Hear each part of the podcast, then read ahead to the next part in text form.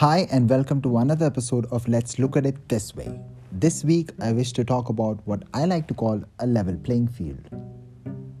Now, this is an extremely complicated topic for obvious reasons, and it's something that makes people extremely uncomfortable because what it really, really tries to do is demand everyone to check their privilege, and it's not something as easy as it sounds. For instance, you might be informed that you come from an extremely privileged community or background, but still realize that you struggle to make ends meet. Being privileged doesn't necessarily mean you can escape poverty. But regardless, it's important to discuss what it means to have a level playing field. You have organizations and institutions all trying to be diverse and inclusive with the objective of providing equal opportunity to everyone. While the objective might sound simple, the process is as complicated as it gets. Heck, the word diversity, inclusion, and equity have all been criticized as words used to distract from tangible and systemic problems like race, gender, caste, etc. The question being, why are we not addressing these issues and, it's, and instead coming up with new terms that honestly sound rhetorical at best? But I don't wish to talk about these systemic issues in this podcast. There are much better and smarter people explaining these issues. What I wish to talk about is what we mean by level playing field.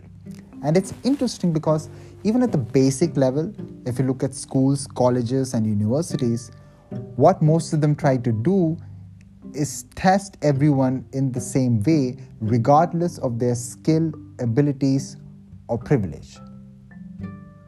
So, in a system that has always had this one stop solution to try and understand who's better, how do you argue for a system that treats people fairly?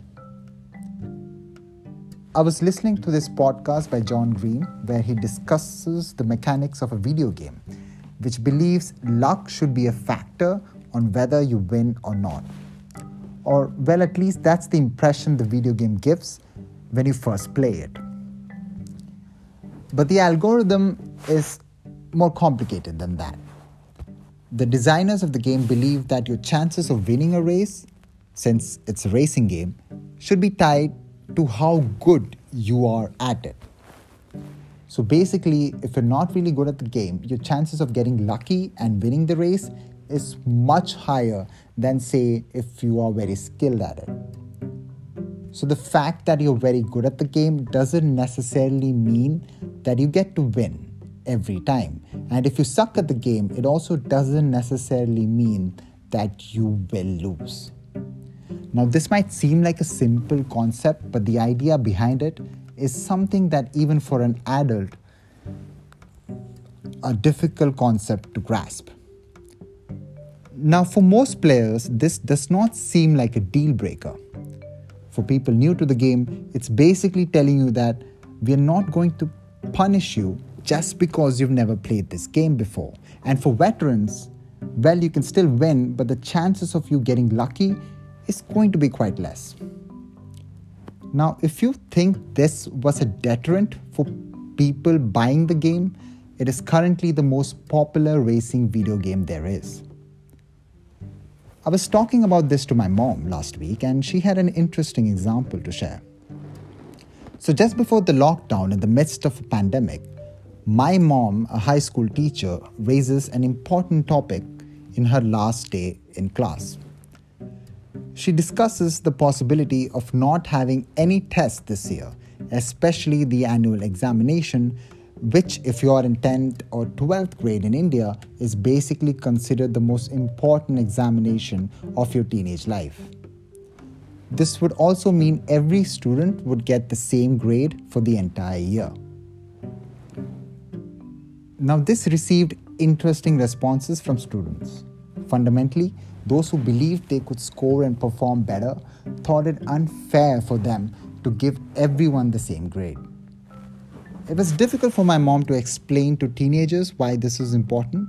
She was basically trying to explain that while the pandemic affects everyone, it disproportionately affects certain people more.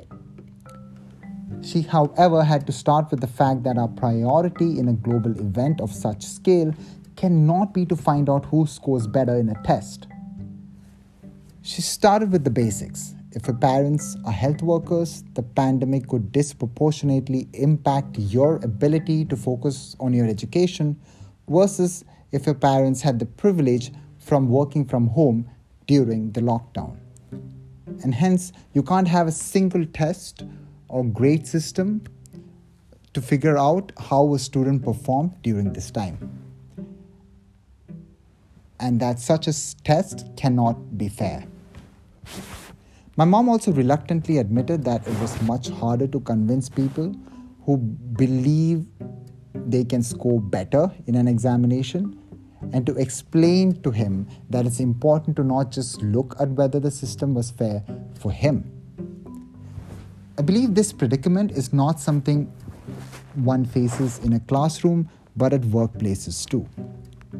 It's often much harder to convince those who are relatively privileged that the system might seem unfair to them, but it's only so because it takes into consideration the challenges faced by those who aren't as privileged.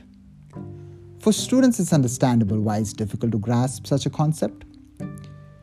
You, they've been taught the exact opposite throughout their childhood. You force them into a reward system that basically tries to determine their worth on the basis of, of how much they score in a test. The ones who score better get access to all kinds of opportunities, including scholarships, grants, or sometimes just basic encouragement to do better. It also makes them believe that such opportunities belong to only those who the system believes is smart and hardworking without taking into account any other variables. As an adult, however, I believe most of us understand very well how people are disproportionately disproportionately affected because the system inherently discriminates against certain communities and that some people are never provided the same kind of opportunities as others. An adult realizing this and yet deciding to fight against tangible change in the system that would hopefully take into consideration this discrimination is only doing so because what he fears is equality. And I believe this fear of equality is what's stopping us from living in a better world. My mom told me that eventually her students understood that the pandemic disproportionately impacts people and students, and that we can't have one test for everyone when we all live in different realities and that just the fact that everyone enters the same classroom does not naturally mean everyone's equal. If 16 year olds can grasp this concept, so can we. Thank you for listening.